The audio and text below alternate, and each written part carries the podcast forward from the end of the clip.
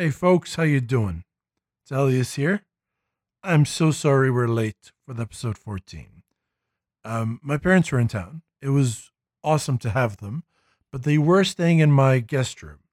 However, for 95% of the year, that guest room is also called our recording studio.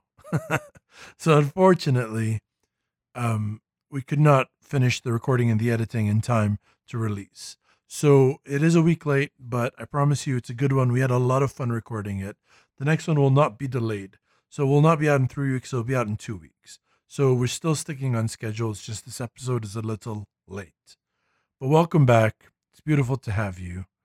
Um take care of yourselves, enjoy the show, and uh I don't know, just feeling really close to you right now. Like uh like you're all my best friends. Enjoy the show, best friend. No, no. All right. I'm gonna trade you two sheep for that wood. Tell me, honey, does that sound good? Cause all I really wanna do is take away longest road from you, yeah. Welcome to these tabletop sessions. Welcome to the welcome to the welcome to these tabletop sessions. Hello, fellow gregarious geeks and gamers. Welcome to the 14th episode of the Tabletop Sessions podcast, where we talk about all things tabletop related that have been occupying the hearts and minds of this international group of gamers over the course of the last three weeks. My name is Elias, and with me this week are a couple of jingo brain grifters and a dame that are looking to tip their mitts about some board games, see? Hello, Dima here. Hello, this is Ipo. Hi, Baron here, Baron there, Baron everywhere. Oh, One of us had to step up. One of us had to be the hero that was amazing. that we all deserve. I, yeah. What did you guys think about my uh, noir accent? Do you think I can replace the guy on the dictation of? Uh, That guy's amazing. Detective. Yeah, you that- were pretty close though. Yeah, you're I felt like I was almost there. you're setting the bar too high. you jerks. Uh, well, welcome everybody. We're here to talk about some exciting board games. Also, we didn't go to Gen Con, so don't expect anything about Gen Con from us. Woohoo. I'm sorry. We're so lame. We'll be there next year. I'm pretty sure we'll be there next year. So look out for that in 12 months. Yeah, go 2020. So, some exciting news has come out of Gen Con. I've been looking at the Instagram pages of a few of the board game heroes in the world. And one of the exciting things that I saw was this new system called Teburu. It's being released by uh, Simon, and it's basically like an interactive system for your board games. Yeah, I think the main idea is um, it's basically a mat um, that has some sort of like pressure or RFID reader, Sensors, RFID yeah. reader in it. Yeah. and they're going to be creating games in this system. So I think you're going to have dice that are connected to this system. So they're also RFID dice. You have RFID chips in your little minis. All the boards have RFID chips. So let's say, I guess the one they're promoting is a new Zombicide game. So you you lay out the mat, and as you put the mat on top of this pressure RFID reader, it starts picking it up and showing that map on a iPad or a computer. And as you move your pieces, it recognizes you moving your pieces. When you roll the dice, it knows the results of the dice. And it basically plays out the story or whatever it is. Um, or- yeah, exactly. On that screen as you are doing the same thing. It, it's super cool technology. I'm not sure board games are the best way to use it. I have quite a few po- thoughts on it, but first I wanted to hear what you guys thought about Teburu. Okay, I want to say that this is a revolution for board gaming. I believe uh, we will see it more clearly in uh, some years, but uh, for now, the first thing that I can say is that this thing can be your DM in any game like uh, uh, Hmm. Mansions of Madness or Detective or Sherlock Holmes.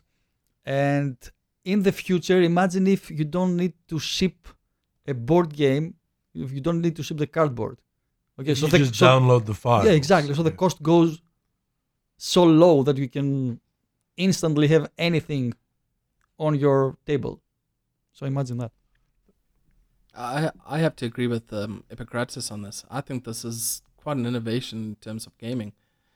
It really drives narrative storytelling to the next level with real time sounds, real time locations being flipped. It takes away a lot of the drawbacks there was with Mansions of Madness, and it gives you that you're in the moment feel. For storytelling games, I I like it. I really like in detective just when we just play the story and the person saying it with the accent and the sound effects and it's it's great. It's immersive. Um I just I don't know how it would be with Euro games and taking like games that don't really have a story but have a theme Mm. to this like video game version with effects.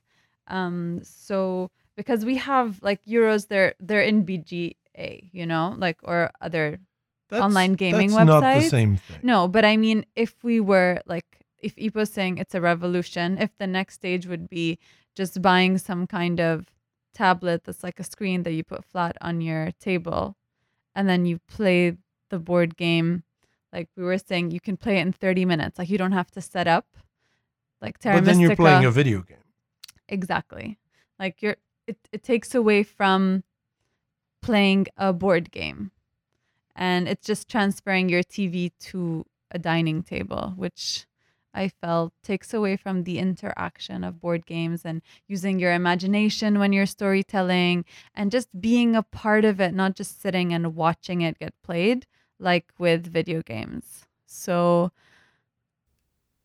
But I feel like Yeah. you're missing the point, Dima, that this is targeting a completely different market to the Eurogamer.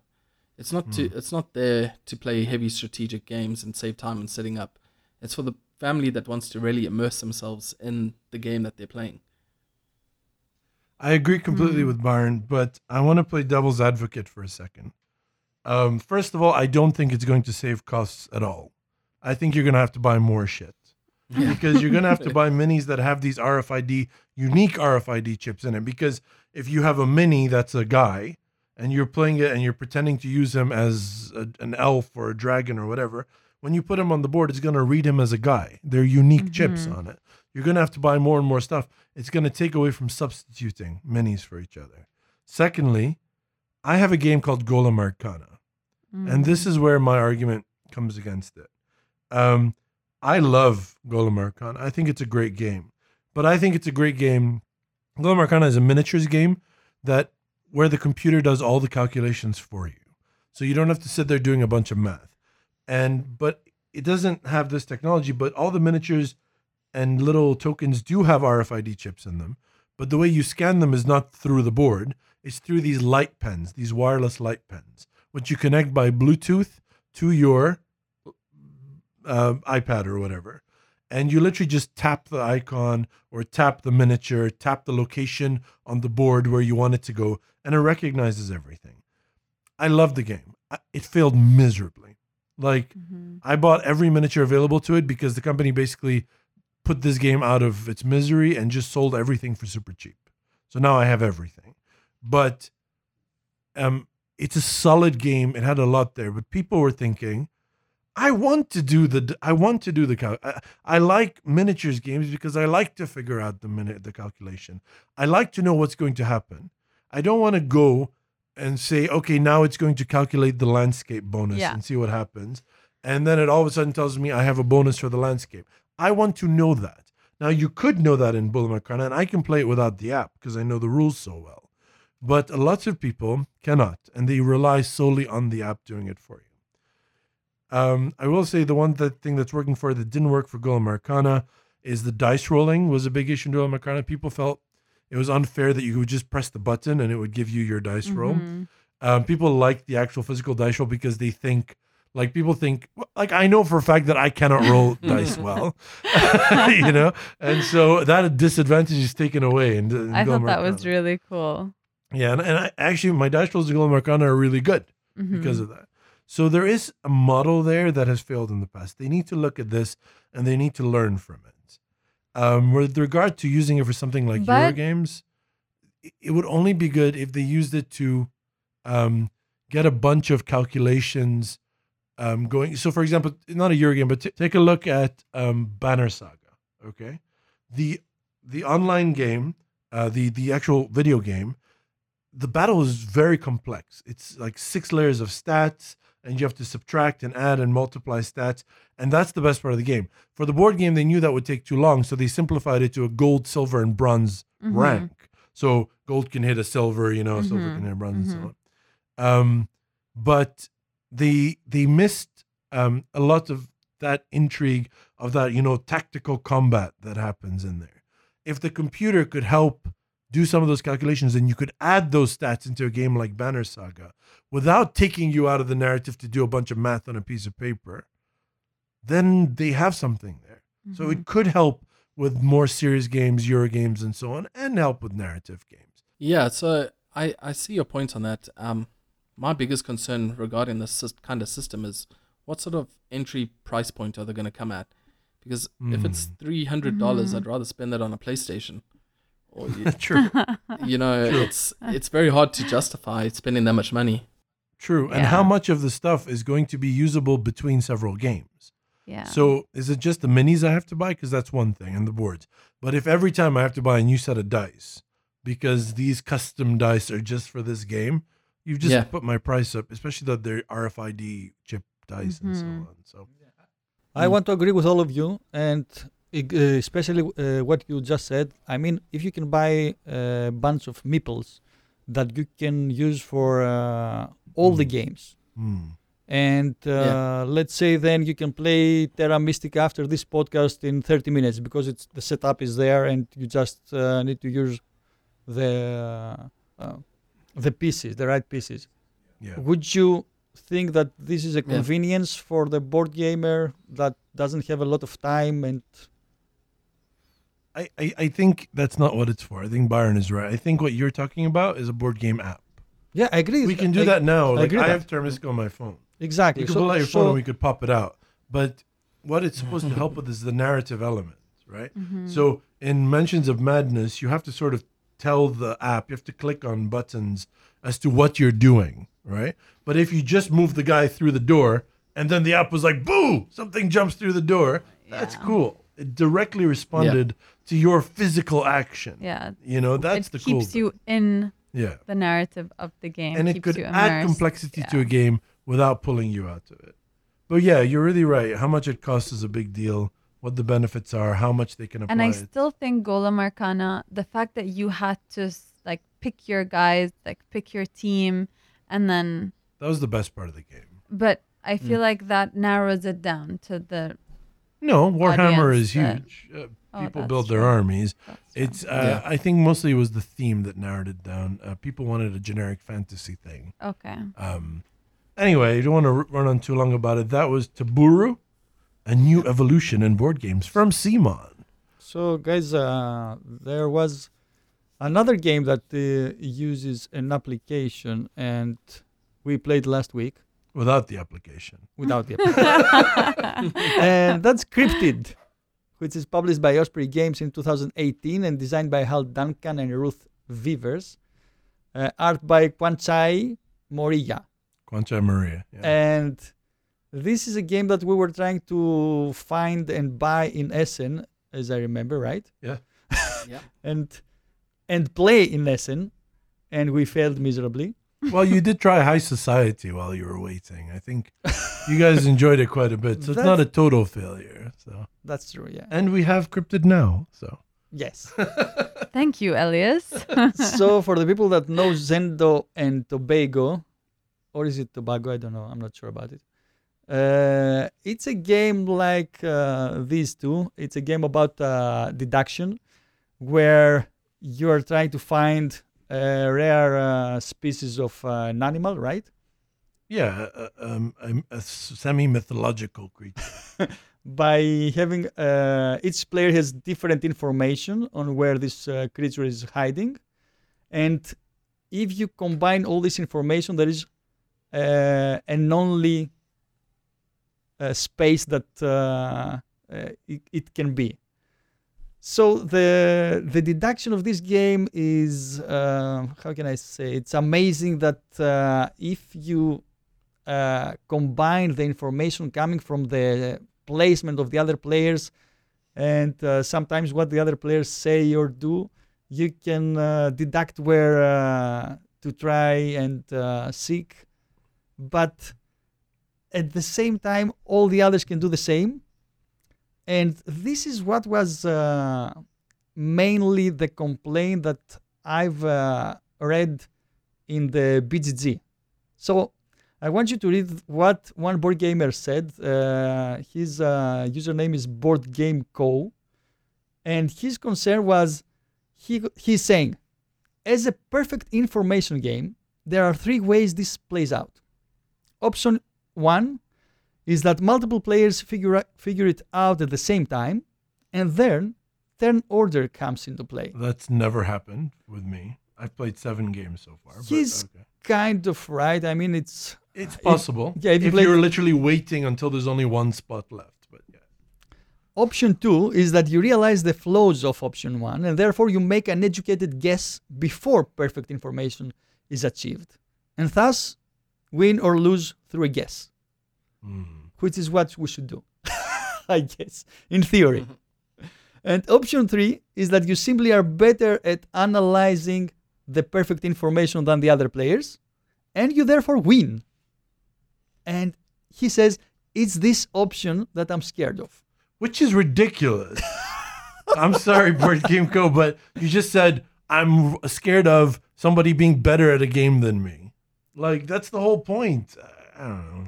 Uh, so this game could be at some point like chess, I guess. I mean, we have played this game how many times? Like 6 I've played times? it seven times, Okay, and I have played like five. about five. Yeah. Uh, so we're not in this level yet. but I don't know if at some point we're gonna reach this level. I don't. I don't know what you think, Dima. Well, I, I have a couple of, of things to say. She never played it. She's right? never played Cryptid. Oh, I, I, I asked the wrong. the wrong I have, sorry. I have a couple of things to say about Cryptid. One, it's a fantastic game. Um, two, I like that you compared Zendo and Tobago. It's a, it is a weird combination of the two because you're trying to figure out the rule of each player and find it on a physical map like Tobago. So the rules like Zendo, the map is like Tobago. Um, and it's really a clever system. Like they, they put a lot of information in very few components, right? Now, I have another comment um, to argue with Board Game Co. from our Instagram page. oh, So, first of all, this guy said option one is that multiple players figure it out at the same time. I find that that's very rare because you're not waiting until there's only one option on the table. What's good in this game is you are trying to figure out, based on the patterns of other players, what they're avoiding and what they are going for. Mm-hmm. So, based on that, you're like, well, clearly, Ipo's always saying no on mountains and ocean spaces. And mm-hmm. every time I ask about swamp or deserts, he's saying yes. So it's most likely his rule says it must be on a swamp or desert. Okay. So I'm going to rule out everything else. My rule says this this leaves three or four options. Now let me look at the other people to narrow it down. That's the whole point of the game. You're not supposed to wait until there's one spot left and then turn order matters. Option two, he says, is that you realize the flaws and therefore you have an educated guess. This happened to us once, a guess. It wasn't even educated. Ricardo just, happened to search in a spot and it was there. And I, I, I made a comment about it. And I said on my, our Instagram page that it was the one bad experience I had with the game. Mm-hmm. So it's kind of. Yeah, but what are the chances of and that listener, happening again? Board Game Guru 77 commented an amazing comment which changed my perspective on it. He said, Surely that's not a bad experience. You've invested almost no time. Just play again. and he's right because because if someone randomly guesses, that means you've been playing for under 10 minutes. Yeah. If somebody if you're playing Which 20 was the minutes, case. someone's going to have figured it out by 20 minutes. Mm-hmm. So it's a short game. So if you have a random guess, just play another round. an educated guess is what the game should be about. Exactly. And option three is the whole point of the game. If you're good at figuring out what people are doing, that's a good thing. You shouldn't be afraid of this option. You should embrace this option. And the last thing I want to say about Cryptid, other than I absolutely love it, and I think it should be in everyone's collection. Um, option three, uh, not option three. Last thing I want to say is that I am so impressed by how they designed it. I'm so impressed that every scenario you take and you build a special map. Okay. Then, based on the number of players, each player gets a booklet which has hundreds of clues in it, and it tells you which number of clues yours in the booklet. And when you combine those four clues, there's always just one single spot on the map. It's so cool. They probably used Excel or something, but it's brilliant.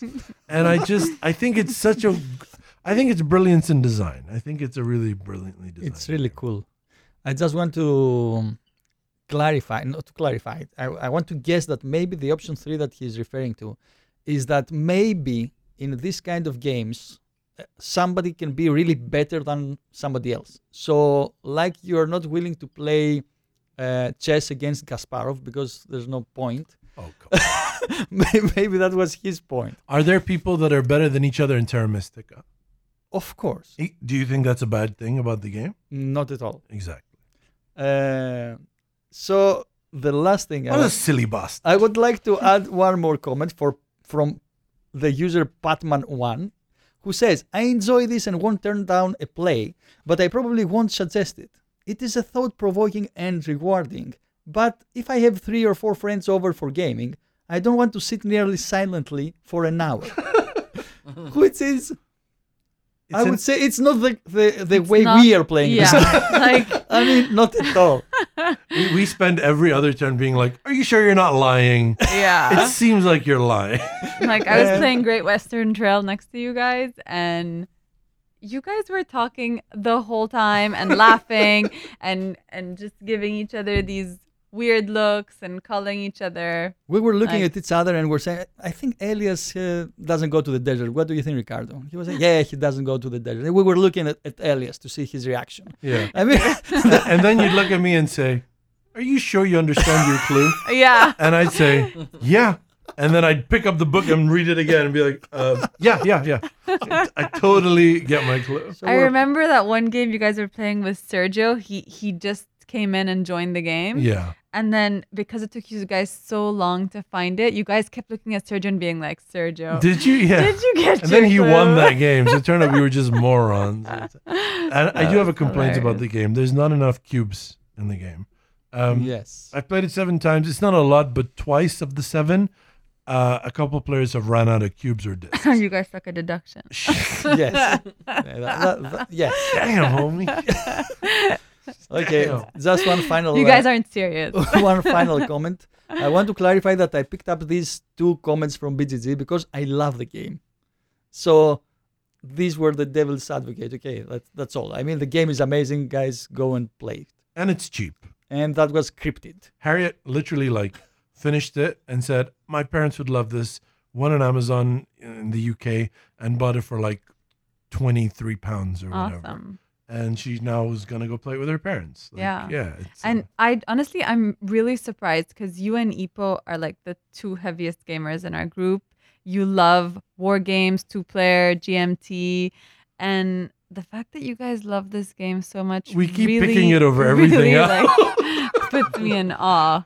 People keep going, Elias, I brought this game for you to try. Great Western Trail, for Yeah. example. I brought this game for you to try. I'm like, yeah, but they're playing Cryptid next. I, I feel like I played it seven times in a week or in two weeks rather, and I'm down to play three, four more games tonight. Like I, I, I really I- love yeah. this game. Yeah. So moving on to Great Western Trail. It's published by Eggertspiele and Stronghold Games in 2016, designed by Alexander F- Feister. Pfister? Fister. Oh. okay, so he's a designer of Mombasa, I Love Sky, Broom Service, which uh, It's all right. okay, so actually, Great Western Trail has over 20,000 votes on BGG. And honestly, I was surprised that it was ranked 10th out of over 100,000 games. I was just like looking at the description. I just wanted to read about people's comments and um, people really like herding cattle.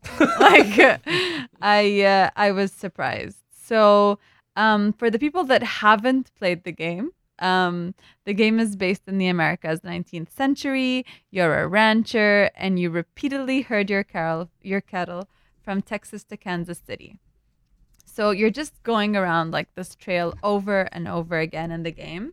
May I say that this is weird? I mean, as a theme for a game, Guys, doing a loop with your hair. I mean, okay. it's yeah, like um I guess it's not for the Americans. Makes sense. Okay, sorry guys.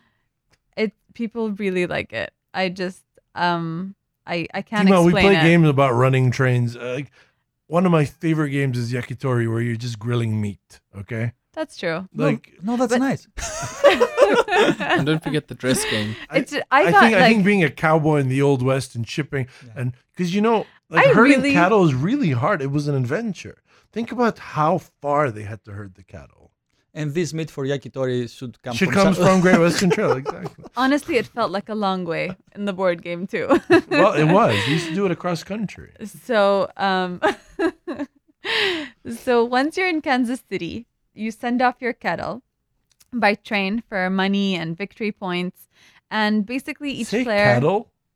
Cattle. Say it again. kettle is that what you want me to say? Yeah, I made. I have this kettle. It made me a lot of tea along the way, but gosh, I, I need to sell you this kettle. okay, so you have a deck of cards, and they're all cows, and um, like each player on your turn, you have you always have four cards in your hand, and basically the cows have a value. So starting when you start the game, all your cows have a value of one or two, and then throughout the game, you can buy more valuable cows. Because when you reach Kansas City and you're shipping off your cows, the more valuable they are, like the more money and VPs you'll get. So, What constitutes a valuable cow? um, in the pictures, they were different colored There- cows. There is. Racism in cows too. No, there is. Yes, it's true. yeah, yeah, there is, It's and it true, said on the systemic. cards. Is that why Jersey cows are the lowest, the cheapest? Oh, sorry, Basil. Basil actually won that game, so Oh, he's uh, from Jersey. He knows. I guess they really know their stuff. So, um, basically, on the way to Kansas City, you can hire cowboys, cat craftsmen, engineers, and these guys make things cheaper for you. So they make buying cattle cheaper, building your buildings cheaper, and and then expanding the railroad road line. So, my opinion on the game, um, I honestly really enjoyed it because um it's interactive because the the track like the the roadmap like the way from Texas to Kansas City it's buildings. You have to stop at buildings. And each like the players build the buildings on the way. So um like Caylus. yeah and then if you go through another person's building you have to pay them money. And so the like placement Caylus. I don't know Caylus. I agree with Dima. I love Great Western Trail. I like the idea of how you place your buildings. It it reminded me not so much of Caylus, but more like Monopoly. So if you land in someone's hotel, you're gonna pay. Ooh. That's what I like. That's what I liked about it. And I found that you should just get your train as far as you can on that track, and if you do that, then you should be pretty good. Yeah. It doesn't remind you of Caylus because you still don't know the rules of Caylus, even though we played That's a whole game. Um, and I, I really like that if you place your building strategically, people are gonna have to pay up a lot.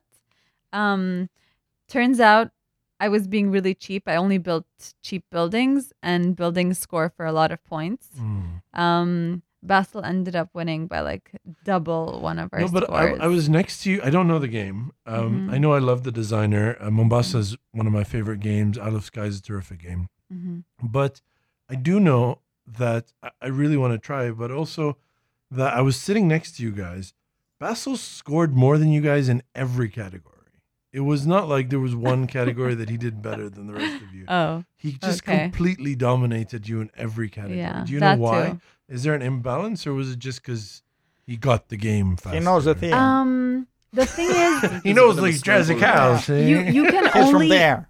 there there are a few neutral buildings that everyone can stop at, but then all the other buildings you can stop at, you can only stop at yours. You can go through other buildings, Hmm. but you can only stop at yours. So if you build your buildings strategically in a specific order and get the needed discounts from the recruits, like the more efficiently you can run that track, the more points you'll get. So he kind of nailed it, Okay. and uh, we didn't. From what I remember, is it's a bit of an engine building game. So once you get your Mhm. your engine going, you can just snowball out of control.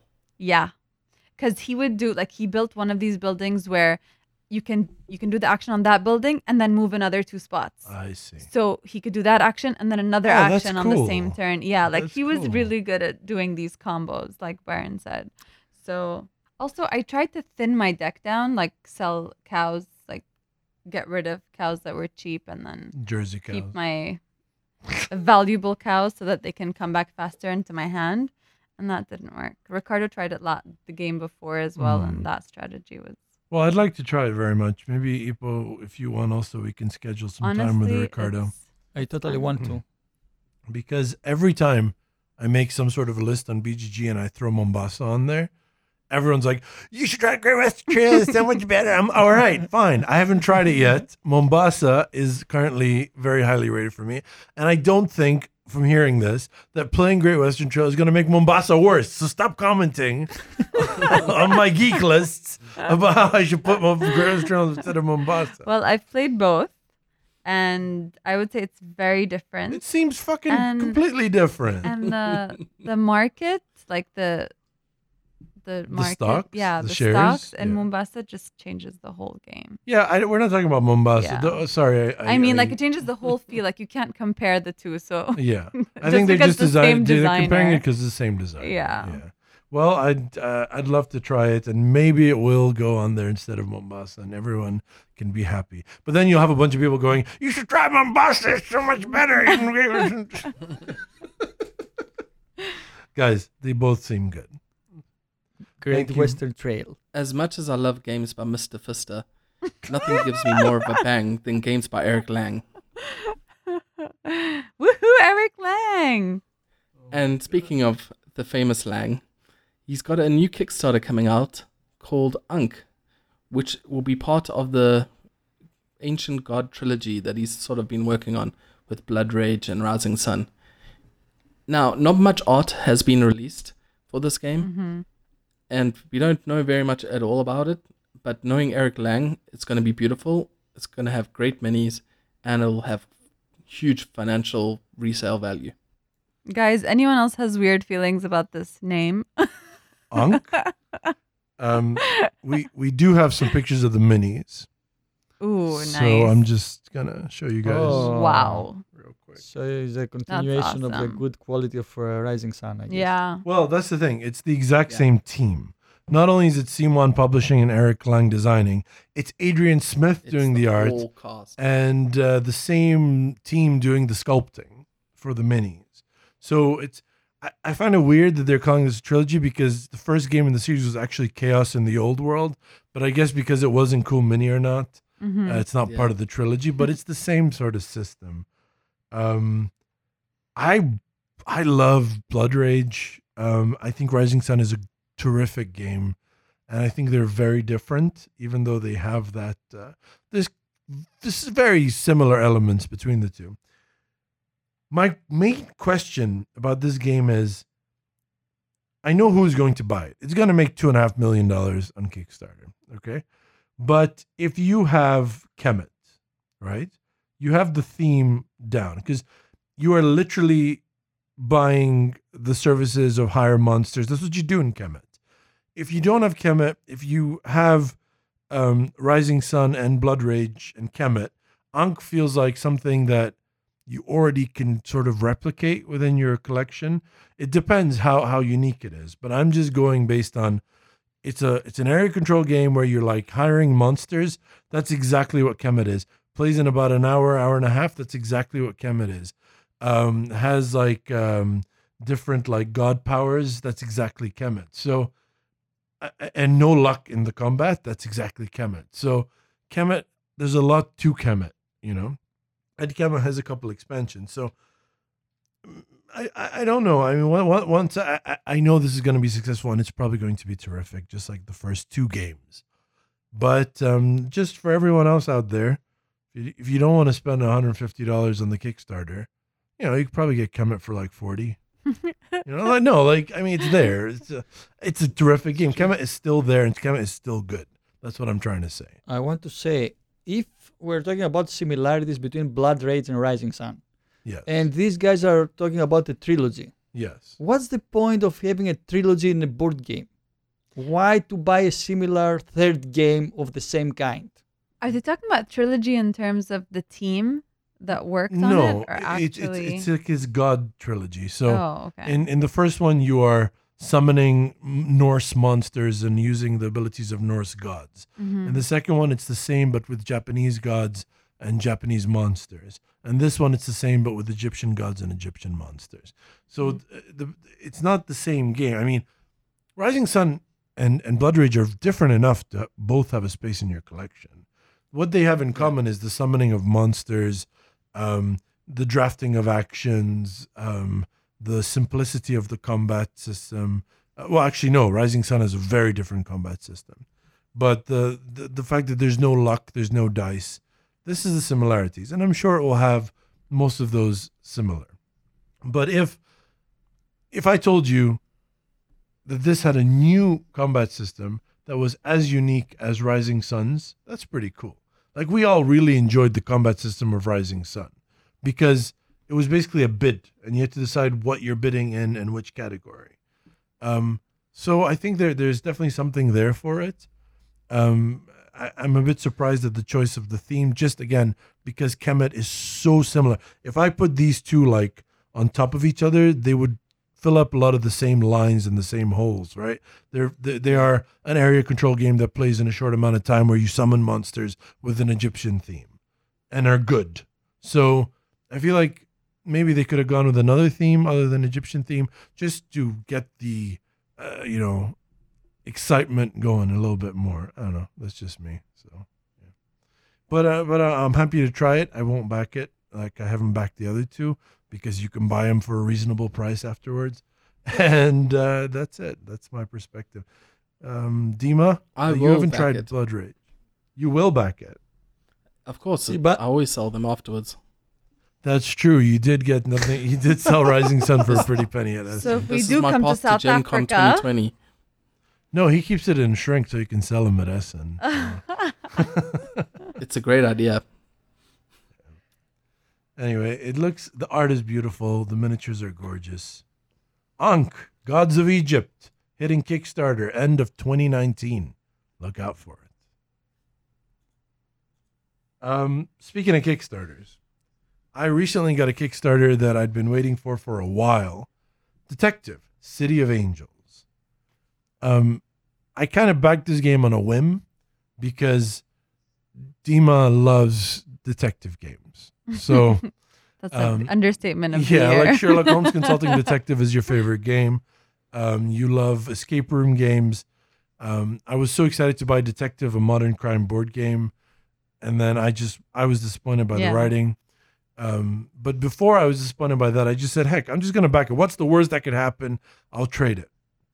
So, in comes the game, and we try this game. We've played it a couple times so far. Now, it's published by Van Ryder Games through Kickstarter. It was released this year. We, uh, we started receiving it a few months ago.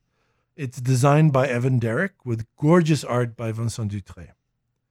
There's two major ways to play the game. There's a lot of smaller variants within it, but you can either play with a chisel or without a chisel. A chisel is kind of like a game master. Their job is to take care of the underground, lie to you sometimes, be honest with you sometimes, gain leverage against you, use the leverage to make sure you can't get the information you need. But the main task of that person, even though they win if everyone else loses, I feel like the main task of that person is to ha- make sure everyone has a good time.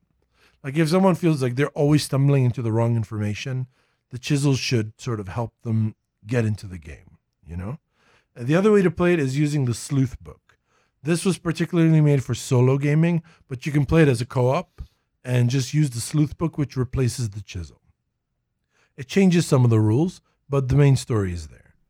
Um, the base game comes with nine cases, each of which would probably take a couple of hours to play. Mhm. Um, I did back the expansion Bullets Over Hollywood, which was an additional four cases. So I currently have 13 cases. Um, what do I enjoy about this game? First of all, the theme is phenomenal. It is an LA noir theme from the 1940s, um, where you're just a couple of hardball detectives, uh, gumshoes looking out to solve the crime and find out who, whatever. I can't do it. Ipo's accent is the best. It, it was attempted an cracks accent is phenomenal. Thank you. Um, and I was so impressed with the writing. It, Yeah. it, it's so good. First of all, unlike Sherlock Holmes Consulting Detectives, so far there are no spelling mistakes and Zero. no grammatical. So far, Well done. so far. and unlike Detective Modern Crime board game, the writing is great and engaging. Like Mhm. instead of just at the end of the day, what you're trying to solve is you're trying to find three data points in the game. Okay. Mm. And that's what you're trying to solve. But it tells you instead of just saying, okay, Dima, you solved it, instead it tells you read out the epilogue. Yeah. And nobody's like, just tell me if I got the answer and then read out the epilogue. No way. Everyone sits there and goes, okay, read the epilogue. oh my God. Oh no, I missed that completely. That happened. So that happens in the game, and it's an amazing theme with phenomenal writing. I really like the competitive nature. Um, for example, I, I I saw one piece of evidence and I really reacted strongly to it. So Dima spent a ton of money and effort to look at that piece of evidence just to flip it over and realize we both already knew that was the case. And she was so pissed off so at me. pissed. She did whatever she could do in the game to make me go after some information that wasn't important as well, like blocking me from snitching on it, uh, being like raising her eyebrows. So he actually went So there. I went he for it, and it was completely useless information. and I like that competitive, playful nature between the detectives. Okay, I'm gonna be honest with you. When you first bought the game and you were trying to like sell me on it, Yes. I was really iffy about it because I I like the cooperative nature of Sherlock. Like I like the fact that we're all sitting and trying to solve the case together. And you dislike Watson and Holmes, which is a competitive version of yeah. Sherlock Holmes. So I really I was very uh iffy about it. I wasn't mm, I wasn't sold. But I was I said okay, like we'll try it. And after the first game, um the story is there. So um Watson and Holmes what I didn't like was that it was just sort of snippets like these little scenes here and there and there there are these big holes in the storyline. It's not coherent. Mm. And this game, this game just knocked it out of the ballpark. I don't know how to say that, but Knocked it out of the park, see?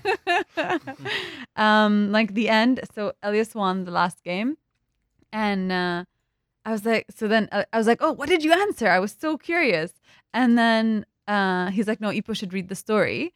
And I was like, yeah, yeah, let's read the story. I'm so excited to find out what happened. And you you really feel like a detective. And it like Yeah. me and Elias were both the detectives and Ipo was the chisel. And he was he was leading us on Yeah. in some answers and then giving us the right answers in others. And then at one point I'm like, I'm going to this place and you have to give me the right answer. And then so he he gave me the right answer. Yeah, answer. you used your leverage Yeah. on that. And um, he was like, "Oh, how did you know I lied?" And I'm like, "Everything pointed one way, and this one freaking answer you gave me Pointed in the the beginning of the game, like the first answer he gave me was wrong, and and I just I loved it. I, I, I want to say that uh, you said before that it makes you feel like a real detective. And I remember Dima saying that at some point she, she couldn't find what what the hell is going on here. And she says, Now I understand detectives where at some point they go with one victim and they say, Okay, yeah, he's the culprit. This guy is the culprit. Yeah, fuck this guy. Yeah. Whatever I can Yes. find to throw I'm on the closing this damn case. I'm Oh done. my Give god, him to the Dima's gonna be a judge, yeah. crooked cop. she said that out loud. he you know. seems guilty. yeah, now I understand detectives that they say, okay, That's give this guy to the judge. man.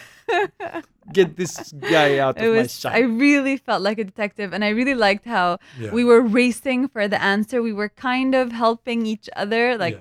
I would listen in on your interviews, you would listen in on some of mine. be snitching and yeah, paying people at the precinct to give us information we shouldn't be getting. and Um, I, I also like the flexibility and replayability. What I mean by that is, even though it's a consumable game, which is its negative, there's only 13 cases. Dima, if she had another group now, she could play as a chisel Yeah. for case one or case two, One hundred. and she'd she'd still get a great. And as well, another point I want to get to is I really like being the chisel. Like eh, I love being the detective. I loved it, but I had a great time as a chisel. I didn't feel like I was separate from the game. which is very uncommon. It's, that's very true. Yeah. Sometimes you feel like you're masterminds, facilitating it yeah. because you get to lie to them. Yes. you feel like they can choose when to lie. Yeah, exactly.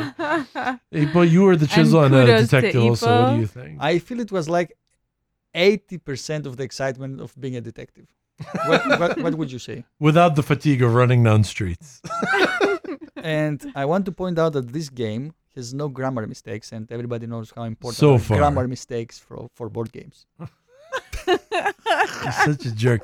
For me, it matters. You can barely speak English. That's why. It really used to aggravate And somehow him I in invited you to put me on. I invited you on my podcast. Here are the negatives because I'm trying to be fair. Ultimately, this is a consumable game. I don't think that's a very negative because by the time you've played it, you've put 30, 40 hours into the yeah. game. Trade it with a huge smile on your face. Nothing is is is damageable. Nothing is like well, nothing is like uh you don't rip any cards. It's not a legacy game. Yeah. You can trade it in its entirety. Unless and you the want to. upcoming cases look freaking huge. Yeah, they look So tough. yeah, it's We've gonna only take a done while. the gumshoe cases so far. We haven't done the veteran and hard boiled cases. Mhm. And the last thing, it's not really a negative. It's kind of a positive, but also a negative.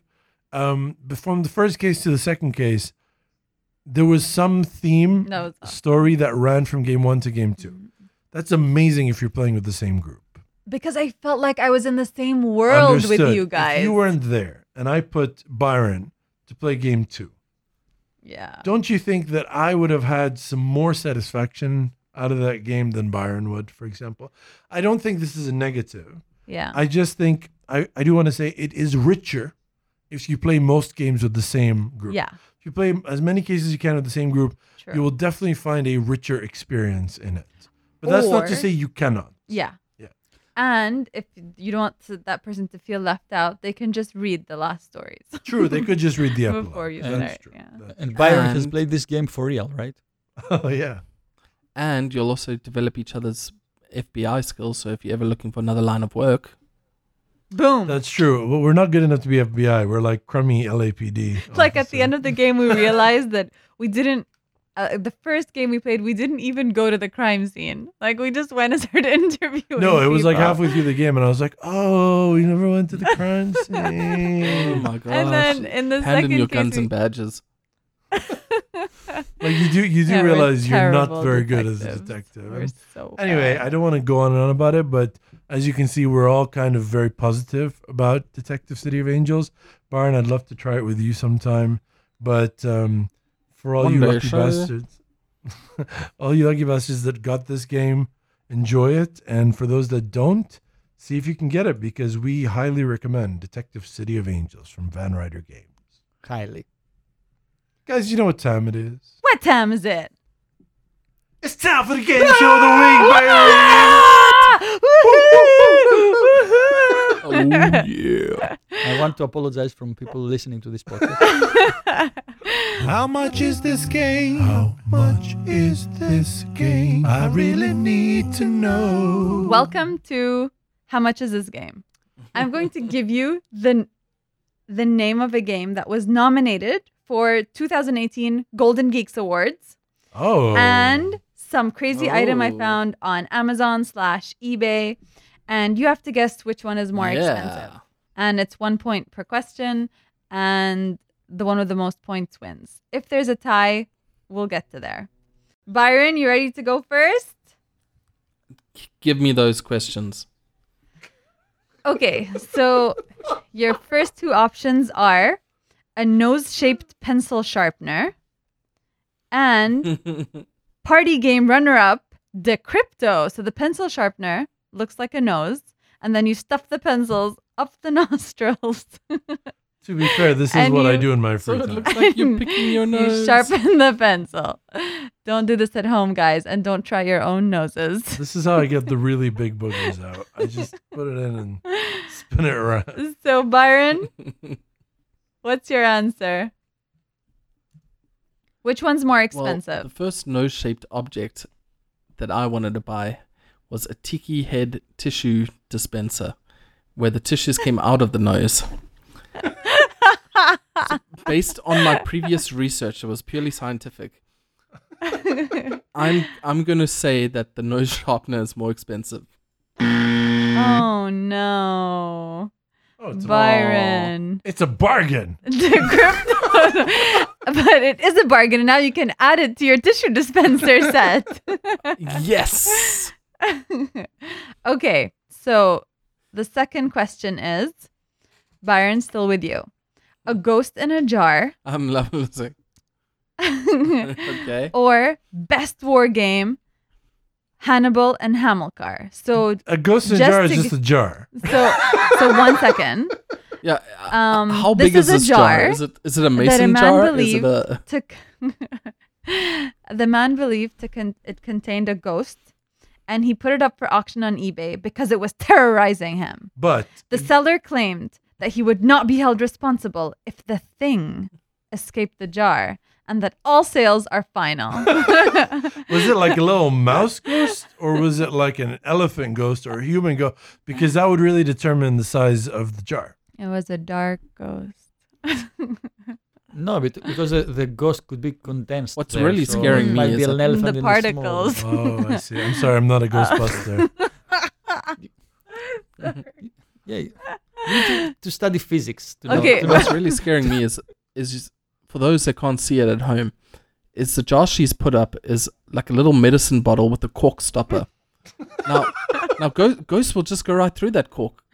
That ain't gonna hold them back. Uh, Corks that are needs a, a porous. real rubber Oh, gasket kind of seal. no, Byron. caught me. No, Byron. Not even wine can go through this. Yeah, I, uh, come on, Ipo. and everyone knows ghosts are like wine. They're spirits. Flow. Of course, there are. okay, Byron. So, what's your answer before this goes on for too long? Look, if it's more than Hannibal, I'll, I'll kill myself. I won't actually, but I'm I'm going with Hannibal and Hamilcar. oh no! of course, it's the ghost, Byron. What? That's a living thing. Oh no, that's insensitive. So actually, listen. Okay, you were pretty close. Oh, no, I oh, can't tell you the price. The ghost is priceless. No, it's wrong. the ghost is priceless. You can- Okay, so Oh. next, Ipo, you're up. I Okay, think I'd, so I should go and join this ghost. uh, before you say something, I want to say scythe. It's the expansion. let me go through it. So, number one is Kama Pootra book with 52 mind blowing ways to poop. Okay?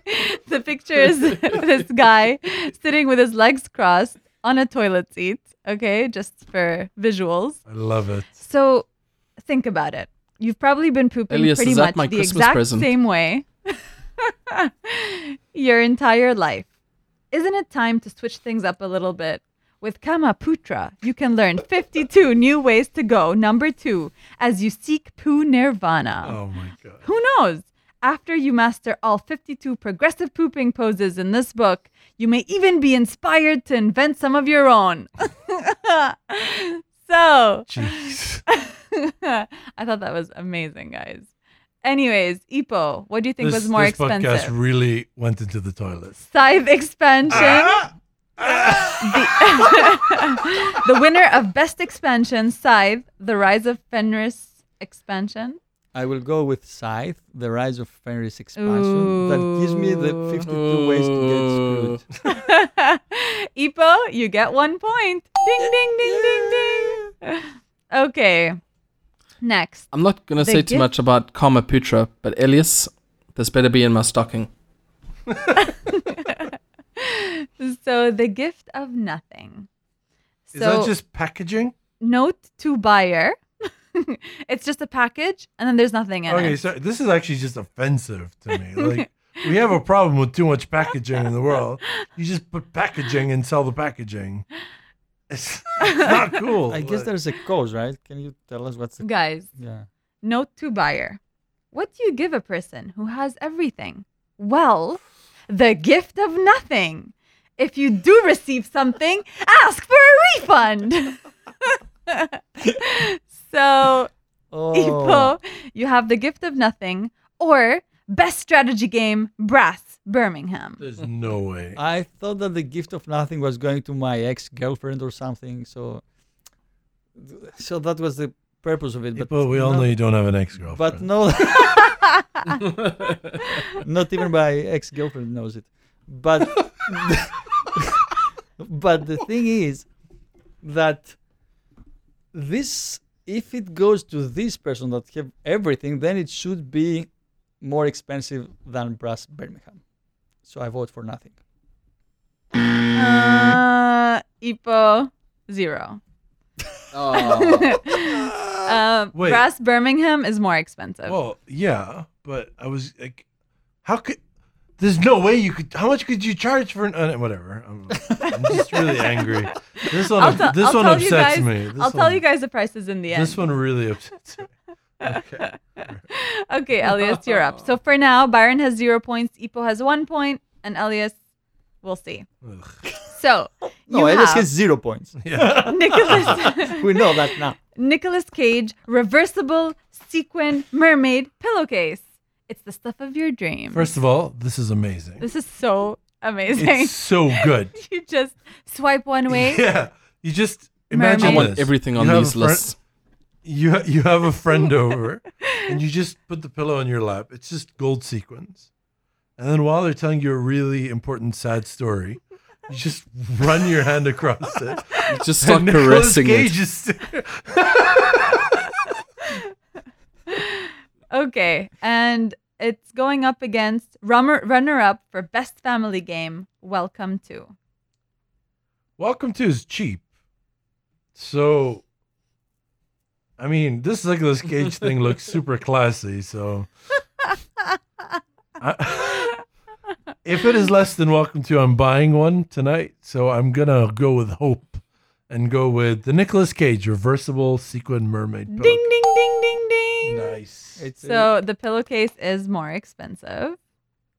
Next, you oh, have Oh, Dima. what's wrong? The next one. Okay, so the next one, unwanted Brussels sprouts. Oh. so. Herefordshire's Dan Allam has kept the Christmas spirit alive not once but twice by auctioning off the uneaten sprouts from his holiday roast Ew. and oh. donating all the money to Make a Wish Foundation. Oh, What a good All guy. right. Okay. But I'm pretty- but I'm pretty sure they're pronounced sprouts.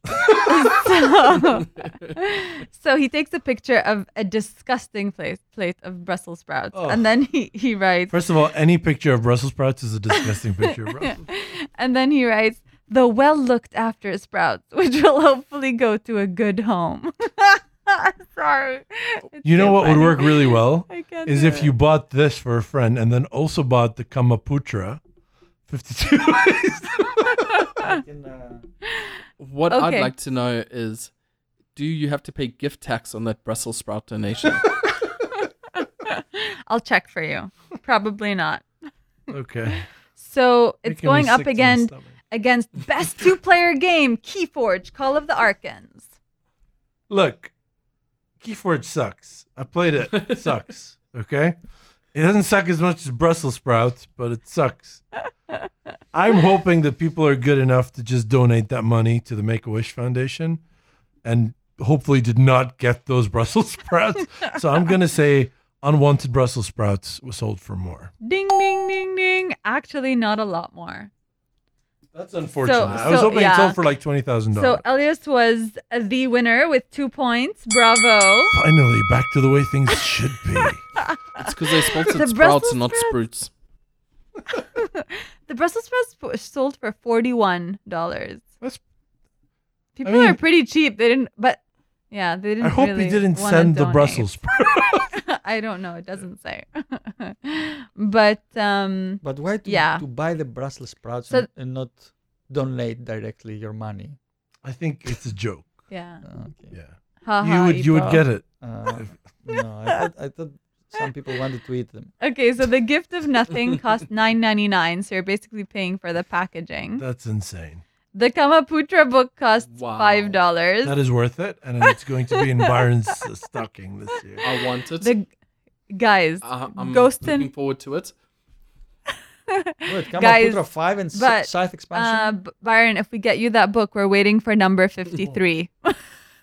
Expectation. okay, guys. Ghost in a Jar I'll, cost uh, there'll be diagrams. 117 bucks. Someone paid $117 for a tiny jar. What? Yep.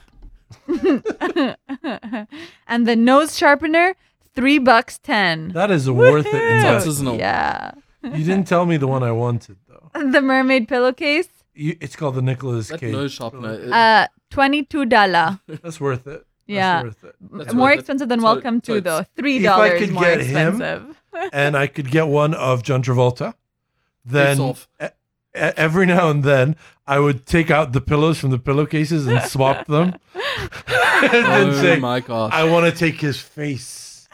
Oh, it should be Elias. It should be on the same pillow. So one face is John Travolta, the other is Nicolas Cage. no! But then how do you take it off the pillowcase and swap them around? Oh man, You just you just stroke it. you could make a day out of it. okay, guys. So that was game show of the week. that was awesome. How much is this game? that was That was great. awesome. Thank you. Great, thank you, Dima. Ugh. Now, uh, Yeah. something's something's bothering my ears. Does anyone else What? feel that ringing in their ears? what? I don't know. Mm, It it It's a- seems to be that Greek fatigue. It's like that one song that's always on the fucking radio. And In Greece. In Greece. I don't think they put the song on in Greece. At Greek weddings. Not in Greece, yeah. Well, Make- at, at non-Greek believe, weddings, yeah. and then everyone pretends they're Greek and breaks plate. That's what happens at, at Lebanese weddings. Guys, it's the Ippokratic Corner! yeah.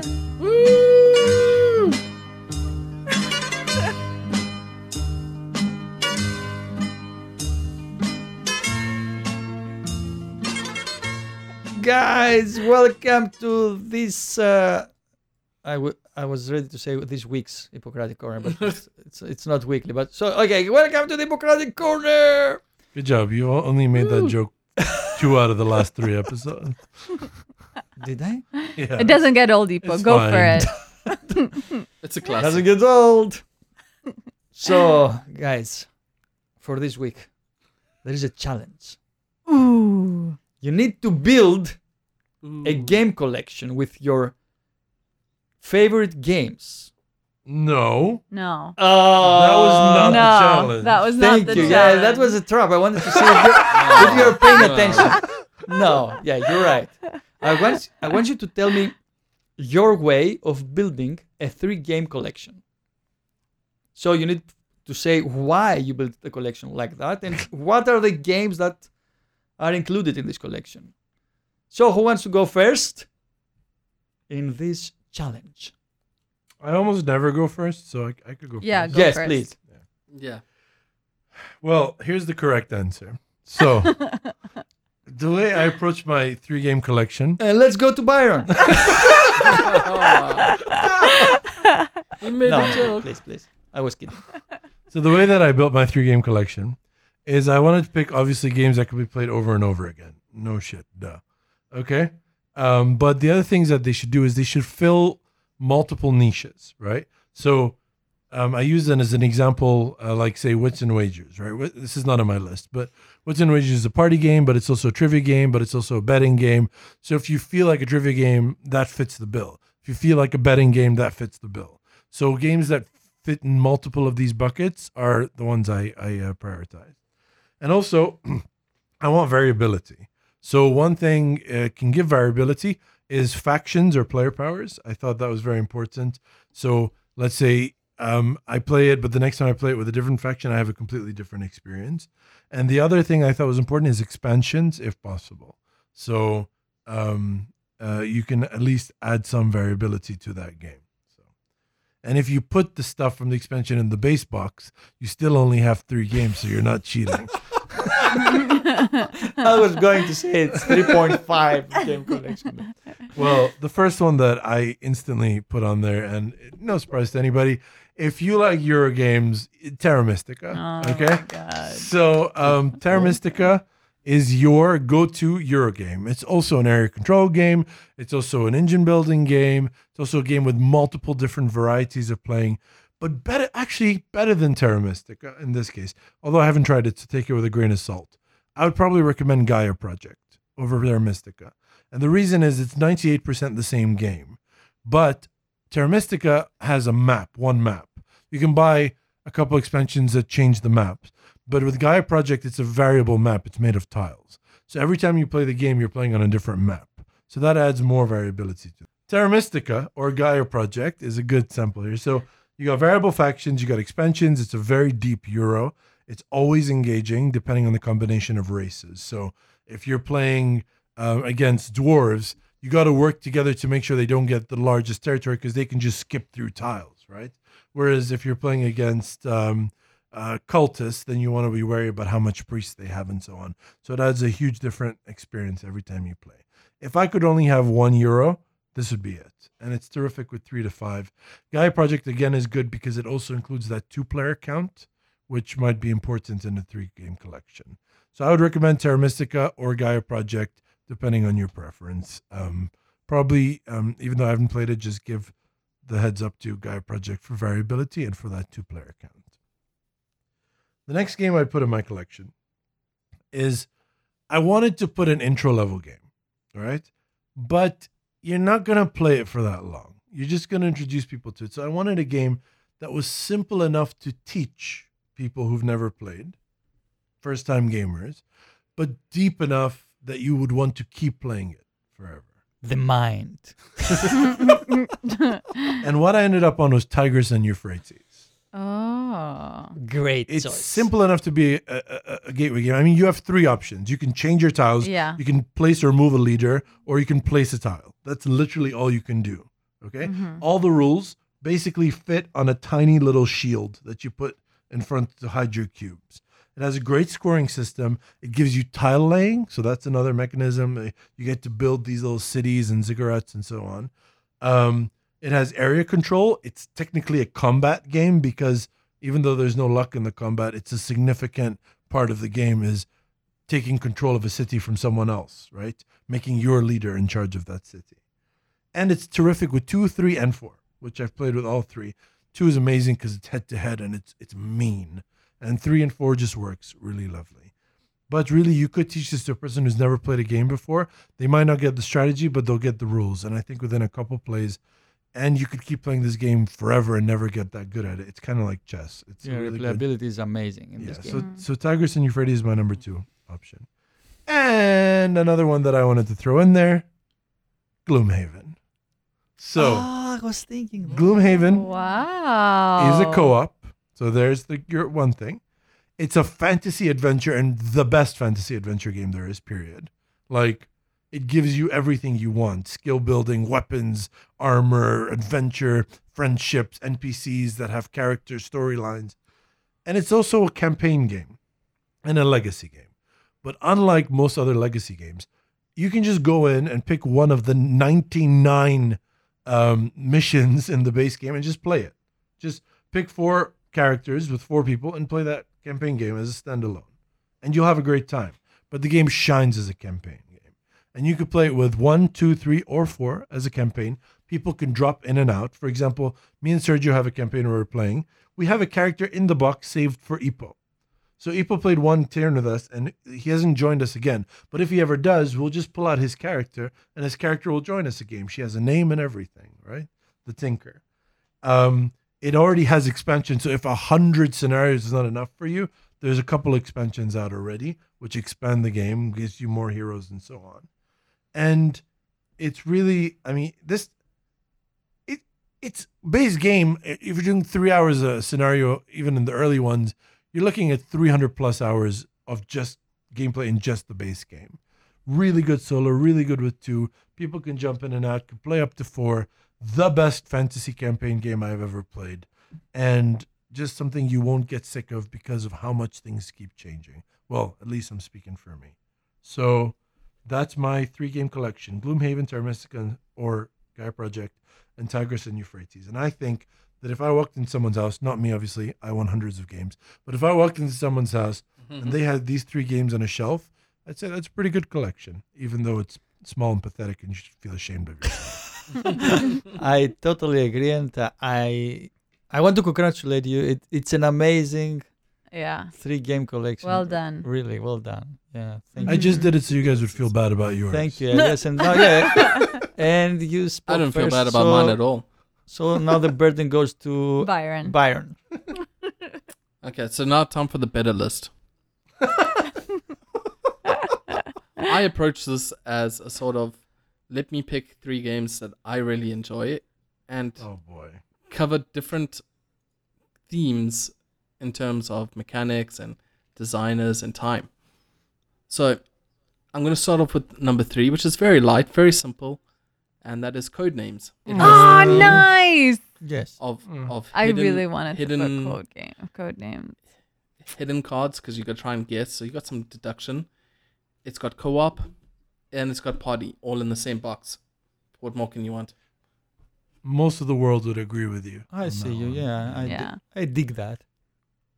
My number two Did you game. say I see you? Like No, I dig that. I see you. This guy watched Avatar recently. I see where he goes. Go ahead. My number two game is a Euro game. It's also a bit of Mhm. an engine building game, and it's a bit of a crowd favorite, and that is Viticulture.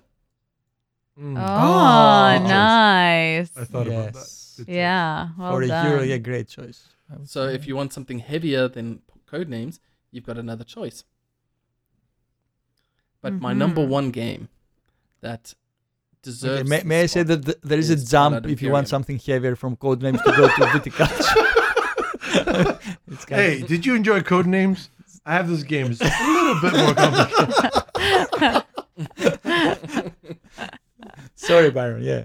My number one, guys, without any any explanation, is Twilight Imperium. You need a hell of a lot of explanation on that one. Okay, There's maybe no I, way that's one of the three games you own and play twice a year. he Ipo said he played it like might 17 only play it times in one year. year. Yes. You can. But you've got your best friends playing it with you. and they will leave not best friends. No, that's why you only play it twice a year. My experience is that they were leaving the it's house an before the economy game, game. ended. It's a 4X game. It's a diplomatic game. And I think that's every type of game I can think of. so his list is Codenames and viticulture, and then once in a while. I love it. It's, not, It's not the greatest collection. You're dreaming big, Byron. you know what? You put your collection and Gotta- mine gotta together. That's dream a big. great collection. no, I want to say, yeah, you can play viticulture and Codenames the whole year, and sometimes you want something heavier. I, and I don't have- think I can play and you viticulture. but viticulture was literally like one of the top three options I had for Euros because it's really good with a low player count and high player count. I think it goes Yeah. from solo to like six, Yeah. and um, it's not too heavy. Like, and it gives you a lot to think And about. the rules are the- so easy. Yeah, but and also more importantly, the visitors really change how you play the game. So depending on what visitors come out, really changes. It's a Mhm. great choice. For me, the best thing about this game is the wine, the theme. I love the theme. Anyway, it's uh, I yeah, I liked your collection a lot. I think we should go to Dima now. Hashtag top list. Mm. Okay, so I based my list obviously on replay- replayability and um, plays well with different number of people um, and brings like um, different experience when you have different players. So um, That's cool. the type of players matter That's cool. and uh, also um i'll yeah i'll get to that after so um i picked monikers in terms of party fun could play four player monikers up to 20 and assuming i could add expansion packs course you can. forever um i feel like every experience has been great and uh, we have funny stories after each game and To there are different Ipo ways you one, can play it I totally disagree. Just because in our group, people are sick of monikers after like three plays. They're exhausted That's from true. it. So I feel Mhm. like it's not something that would repeatedly come back. I agree that it's some of the best memories I have, and I love the game, and I have every Mhm. expansion. But I don't know if it would come out a lot. People get tired from it, you know. yeah Yeah. Anyway, Yeah. sorry. Go ahead. so my next game is Scythe. Let me explain. Let me explain. okay. Of course. Um, okay, so it's a different experience with ev- with different people, just because um, I've played games where there were very few battles and people were really playing um, to get victory points and other ways, popularity, things like that, building, building, stuff like that. And I've played games where literally people were attacking each other the whole game, like the last game we played. And really? what I like happened? about it is that, um, you know that sheet that you can fill at the end of the game when you win. Uh, last time we played it with Yeah. Ricardo, the back of it was empty Mm. because it's so difficult to win with the least popularity or with the Mm. least money or with no meeples on the board or Wow. no mechs on the board. So I felt like a game that'll give you a new challenge. And I feel like the challenges in that game are super difficult. So it would take you a while to really I think that's a really get good choice. there. 'Cause And you have factions, you have expansions. choice. You- yeah. You, even have Rise of Fenris, which is a campaign game. So you could even play the campaign game. Like it's a great choice. and it's a very different experience like um philippa had the faction where it's ba- basically military she Mm. like th- her board is set to focus on mechs and attacks and because she refused to play that way she wanted to gather resources and build buildings she wasn't even close to winning so Mm. um you really have to play the role of the faction you get and so it'll change the game every time for you cool. I think nobody would disagree with Scythe. Yeah. yeah It's a good choice. Very good. Um, my last choice is pretty. I don't know. S- I'm not really convinced, but I couldn't pick just one euro. Like it was so hard when you picked Tigris and Euphrates. I was like, Which yours have yeah. you picked? so Oh, I you were trying to pick just one yeah, euro. I see, yeah. And. I just, I don't know. I picked Wildcatters That's a great choice. just because I felt like depending on player interactions, the game would be different. So if we're all very nice to each other, Mm. no one would go bankrupt and we'd all have a very productive game. Mm. And if we want to screw each other over, we can over deliver and So wait, make people go bankrupt. let Great. me let me make it clear. So you were sure about Monikers and Scythe, but you were not sure about Wildcatters, the best one. Okay. I just didn't know about replayability because it's I I don't know.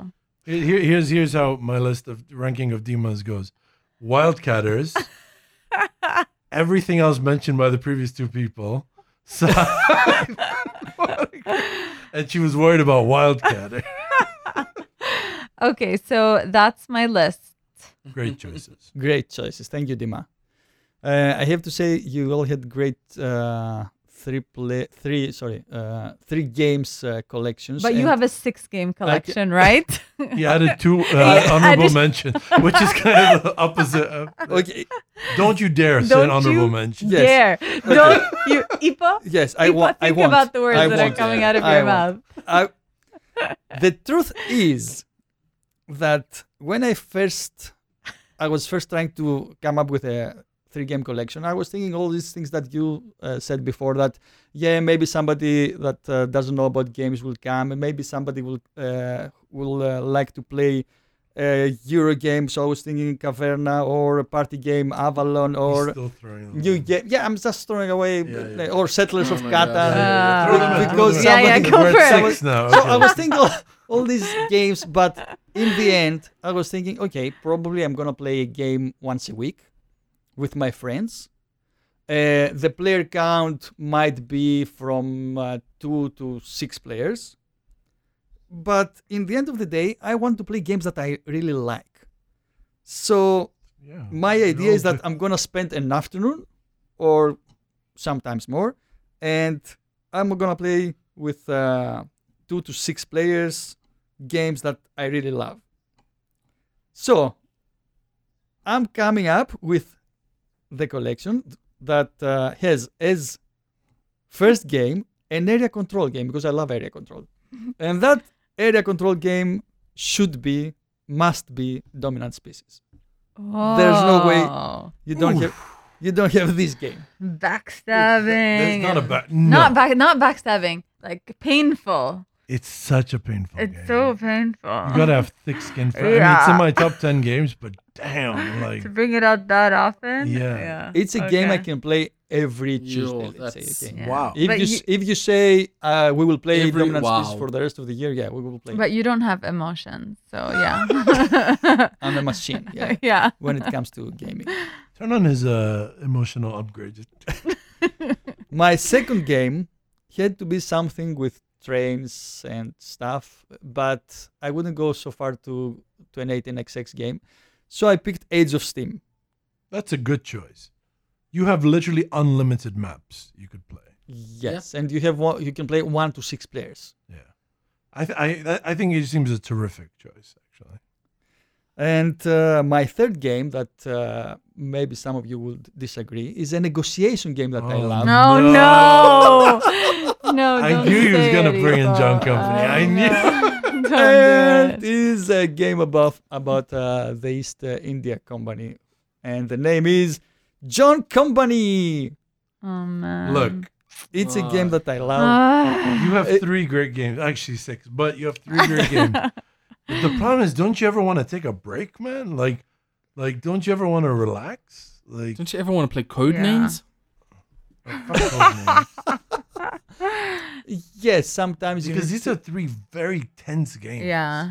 I agree, but when I feel want tense to just relax, thinking about I can it. play Uno. Is it? No, you that's not in your collection. You can't. not It's in on your collection. Okay, you should have put that in your. Can I go to the internet and play? No. No. No. There's no Just internet. No. three. What Look, the here's fuck? the story. Where you am I put living? three games in your suitcase, and you were flying somewhere. When you landed, it turns out the world ended.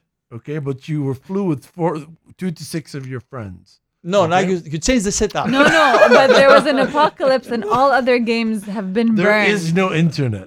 no. in, the in my scenario, you have internet. I mean, you can go to Board Game Arena and play these old. He's such a cheater. that is a cheater. Such a cheater. I don't need to put through the ages because I know can- board game. I I don't actually need to build a three-game collection. I can I, just play said you guys Spyfall should in my phone. Yeah, at a restaurant when other people are dancing. but wh- whoever comes to my house and see my collection uh, on the shelves, it's just Dominant Species, Age of Steam, and John Company. I'm gonna say that the, if I could pick only three of us that I think had great lists, I would pick Dima Byron and me. that would be my essential happen to three agree. lists. if I had to nice pick try, Ipo. If I had to- Byron on the top. Okay, moving on. two Let- top threes, I would pick my first and second top three. What? Two top three. anyway, guys, thank you very much for this. I- Wow. it was really exciting. to That know, is and it- I think it's useful and interesting to know the top threes of other people. So, uh, for all you listeners, please let us know what your three game collection would be on our Twitter account at uh, TT Sessions QA or over, the, uh, over at our BGG Guild. Both these links will be in the episode description. Thank you, Ipo, and thank you guys so much for listening. This brings us to the end of this tabletop session. Please check out our very active Instagram account at Tabletop Sessions. You can reach us through Twitter at TT Sessions QA or join the conversation over at our Board Game Geek Guild. And you can find the link to all of these in the episode description. Please take a moment and rate us on iTunes or on Apple Podcasts or on whatever Android podcast app you're using, Stitcher, Podcast Addict, whatever it is. Any rating really helps us get noticed, and we would really appreciate it if you could give us your comments, your feedback, and your rating. We'll be back in three weeks. And until then, to quote one of my favorite writers, God damn it, you got to be kind, see? Bye, guys. Bye bye, guys. Bye, everyone. I think I'm mixing up my noir accent with my Muttley and. Uh, True. Tabletop, tabletop, tabletop, top. Table top, tabletop, top. Tabletop, tabletop, tabletop, top. Table top top. Thank you so much for listening. Don't forget to join us back in two weeks with the next episode. And please take the time, if you have it, to rate us on iTunes or your podcast app of choice. Appreciate you. Table, tabletop. Table, tabletop. Table, tabletop. Top. Session. How much is this game? How much is this game I really mm-hmm. need to know. We are terrible. Cause I don't know how much. Okay, guys. So